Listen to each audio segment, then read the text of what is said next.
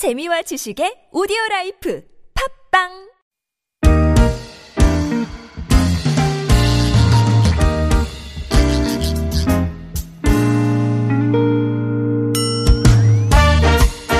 서울 속으로 2부 시작됐습니다. 화요일은 건강상담으로 함께하시는 날입니다. 연세대학교 의대 가정의학과의 이덕철 교수님 스튜디오로 모셨습니다. 어서 오십시오, 교수님. 네, 안녕하세요. 안녕하십니까.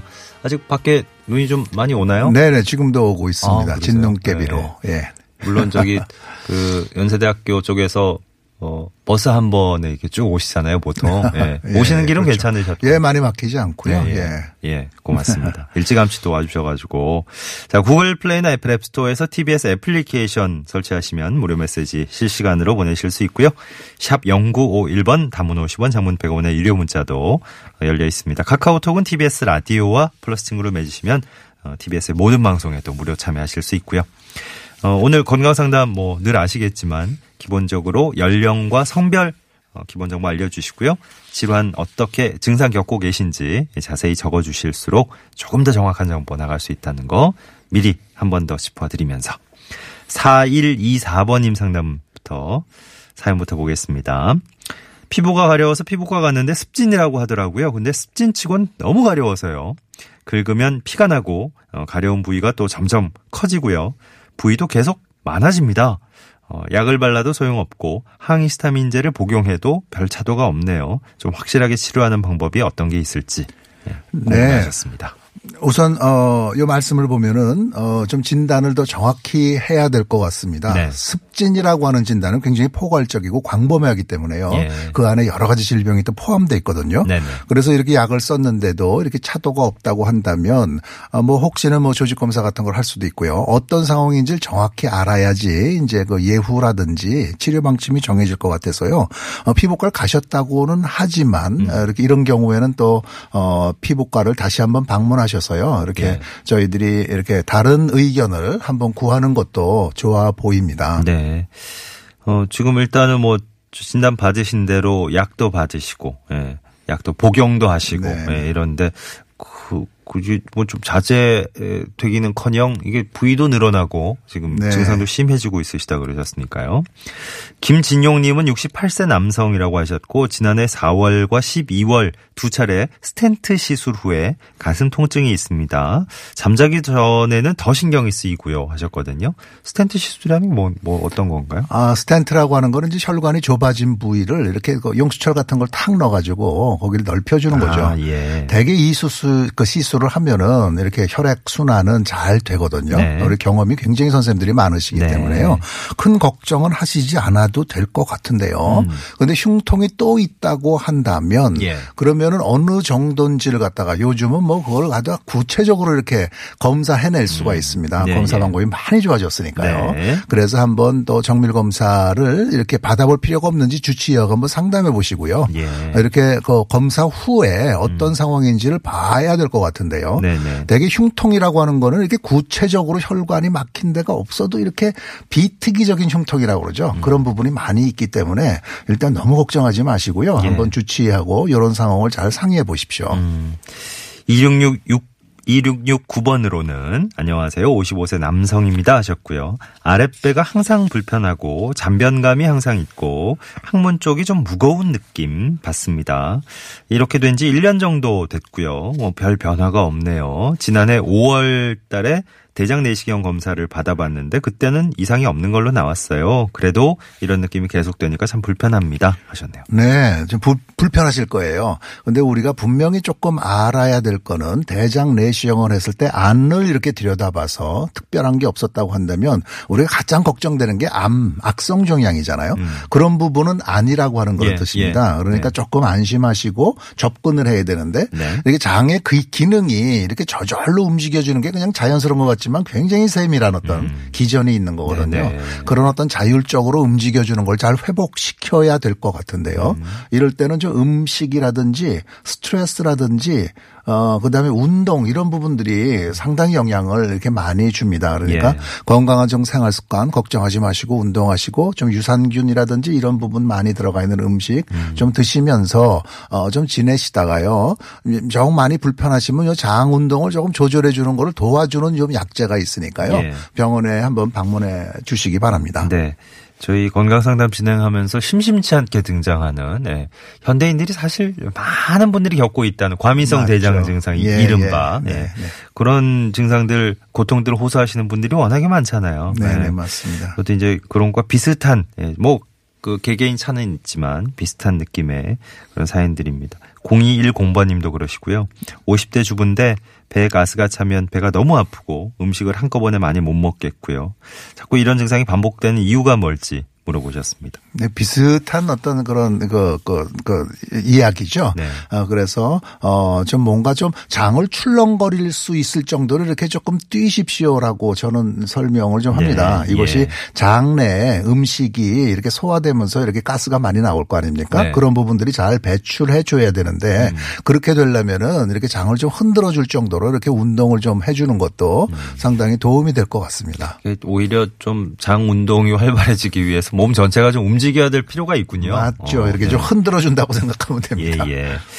2601번님 여성분이신데 왼쪽 유두와 오목한 가슴 중간쯤 그러니까 속옷이 닿는 쪽이 한 사흘 전부터 찌릿찌릿 바늘로 찌르는 듯한 통증이 있습니다.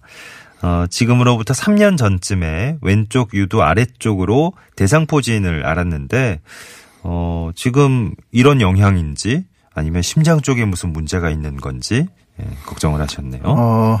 일단은 대상포진 후 신경통은 포진 후 신경통이라고 하는데요. 이렇게 3년이 지난 다음에 갑자기 또 오지는 않습니다. 그렇기 때문에 그 이후에 계속해서 불편하셨다고 한다면은 가능성이 있는데요. 좀 가능성이 떨어져 보이고 네. 심장일 때 불편한 거는 뭐가 갑자기 꽉 조여가면서 이렇게 아픈 통증이지 이렇게 바늘로 찌르는 거하고 잘 안 맞거든요. 예. 그래서 말씀하시는 증상이 어떤 깊은 병하고 연관이 될 것 같지는 않은데요. 네. 네.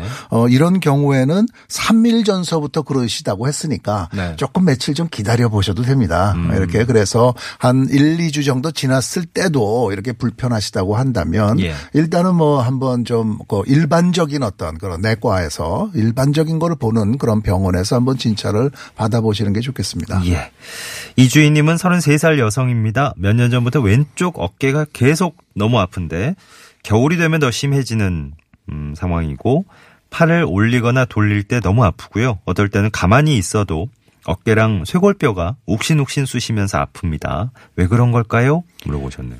네, 지금까지 이렇게 어깨 통증에 대해서는 굉장히 많이 나왔댔죠. 그래서 다시 한번 좀 설명드리면은 어깨 통증은 오십견이라고 해서 동결견 이렇게 부르거든요. 네. 그게 그 어깨가 이렇게 얼었다는 얘기죠. 네네. 이렇게 전부 다 인대가 달라붙었다는 얘기입니다. 이게 한 50세 넘어가서부터 많이 생기니까 예. 나이가 잘 안 맞죠.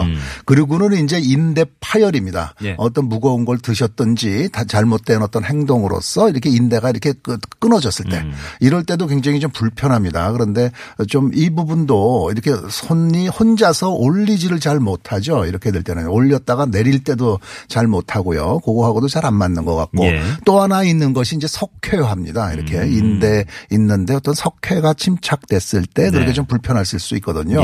그런데 예. 뭐 이렇게 말만 듣고는 잘 모르지만은 가능성이 가장 많은 거는 이제 석회화 쪽이 아닐까 생각은 드는데요. 그런 거는 이유가 뭐 어디에서 찾을 수 있을까요? 이유는 아직까지 분명하지는 않은데요. 네. 거기 어떤 감염 같은 게 있어서 잘 움직임 같은 게 원활치 않을 때 예. 이제 그럴 수가 있죠. 네. 엑스레이를 한번 좀 찍어볼 필요는 있겠고요. 네. 그래서 이 세 가지를 구분하는 것이 상당히 중요하니까 예. 이렇게 어깨 통증이 지속될 때는 이렇게 한번 좀 그 병원에 가셔서요, 의원에 가셔서 이 부분에 대해서 큰 그림은 좀 이렇게 방향을 정한 다음에 예. 그다음에 치료를 받으시는 것이 좋겠습니다. 네, 한 세 가지 가능성 크게 봐서 있다고 얘기를 해주셨으니까 어떤 증상 겪고 계신지. 좀 전문의 찾아가셔가지고 자세히 상담하시면서 얘기도 함께 해주시면 좋을 것 네. 같습니다. 그런 세 가지 가능성.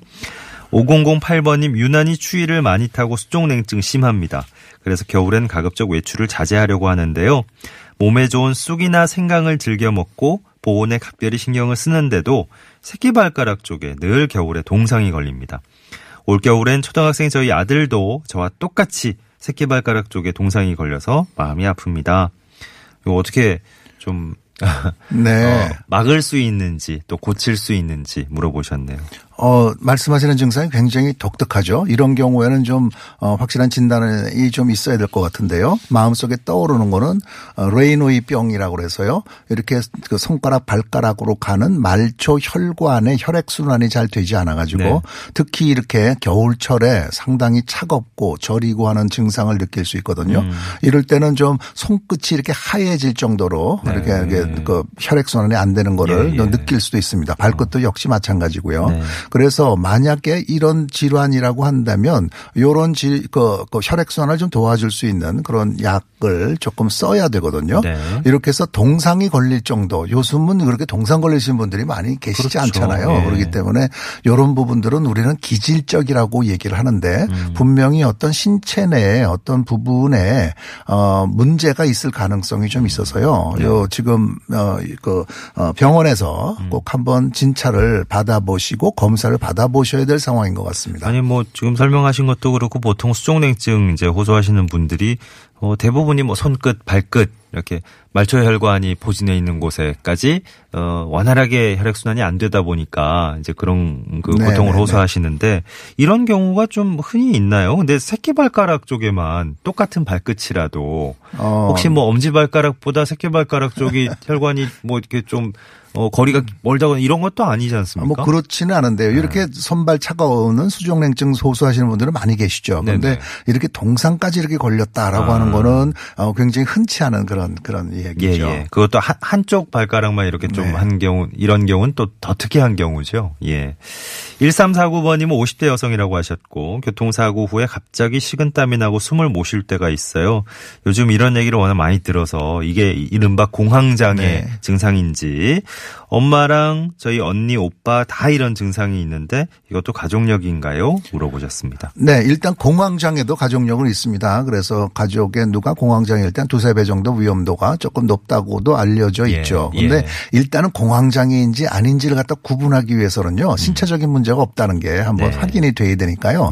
이런 부분들이 호르몬, 특히 갑상선 호르몬이라든지 뭐 신진대사에 관련되는 여러 가지 질병하고도 좀 관련이 될 수 있거든요. 이렇게 땀나고 갑자기 가슴 두근두근 뛰고 뭐 이런 부분들이 그래서 이렇게 간단한 신체적인 병이 없다는 게 확인된 상태에서 말씀하시는 건 공황장애에 상당히 가깝습니다. 그래서 그것이 너무 이렇게 심할 때는요. 평상시에 이렇게 재발하지 않도록 좀 약물 복용도 하시죠. 예. 요즘 뭐 연예인들도 그렇고 TV 나와서 워낙에 뭐 공황장애에 대한 거, 뭐 불면증, 우울증 이런 거에 대해서는 워낙에 말들이 많다 보니까 정보가 본의 아니게 쏟아져 들어와서 나도 그렇죠. 혹시 비슷하면 이런 증상 아닌가 이게 쉽게 진단을 내리는 경향이 없지 않은 것 같은데 지금 말씀하신 얘기는 제 교수님이 판단하시기에 그런 증세에 상당히 가깝긴 한데 좀 더 정확히 진단을 받아봐야 된다는 말씀이셨어요. 예. 저 일반인들이 항상 이제 진료도 안 받으러 가고 이게 함부로 판단하는 거 이게 전문 의료인 입장에서 굉장히 위험한 일 아니 그렇죠. 그러니까 다른 질환이 있는 거를 배제해 줘야 되거든요. 네네. 그래야지 이제 정확한 진단이 되겠죠. 예. 희망과 소망님 50대 남성입니다. 1년 전부터 왼쪽 허벅지에서 종아리까지 좀 뻐근하고 걸을 때도 약간 불편하고 정형외과에서 진료를 받는데 증상이 명확하게 안 나와서 정밀검사를 해봐야 되겠다고 하는데 정밀검사는 허리랑 무릎 쪽을 해야 됩니까? 물어보셨네요. 지금 이렇게 걸을 때 뻐근한 거는요, 사실은 허리 쪽은 아니고요. 이 구분을 하는 게 허리 쪽이라고 한다면 이제 디스크 같은 것 때문에 신경이 눌려서 다리로 내려가는 신경이 증상이 있지 않습니까? 이럴 때는 이렇게 전기 오는 것처럼 찌릿찌릿하면서 그렇게 신경병성 증상이라고 하는데요. 요거는 무지룩하게 아픈 거하고 좀 다르죠. 무지룩하게 아프다고 하는 거는 걸을 때 그렇다고 한다면 여기 혈액 공급이 안 돼서 그럴 가능성이 많습니다. 그래서 50세 남성이라고 한다면 혹시 고혈압, 당뇨병 같은 것이 있는지 동맥경화의 위험 요인인지 비만이 아니신지 담배를 피시는지 담배도 굉장히 중요합니다. 그래서 그런 부분들이 위험 요인을 갖고 있다고 한다면 이렇게 말초 다리로 가는 혈액순환이 잘 되는지를 한번 확인해 보시는 것이 좋을 것 같습니다. 네. 하나만 더 볼까요? 5504번님 30대 후반의 남성입니다. 20대 때부터 밥을 먹을 때 옷이 젖을 정도로 온몸에서 땀이 나요. 뜨겁거나 매운 걸 먹을 때 훨씬 심합니다. 사람들과 밖에서 밥 먹을 때 더 곤혹스럽고요. 저희 아버지가 당뇨가 있으신데 이게 혹시 연관이 있을지 아니면 다른 이유 때문일지 궁금합니다. 하셨네요. 네, 일단은 정확하게 말씀드리면 당뇨병하고는 관계는 없습니다. 그러니까 가족력이 있으면은 사실은 당뇨병의 발생 위험은 좀 높거든요. 그러니까 평상시에 이렇게 생활 습관을 잘 조절하시도록 하시고요.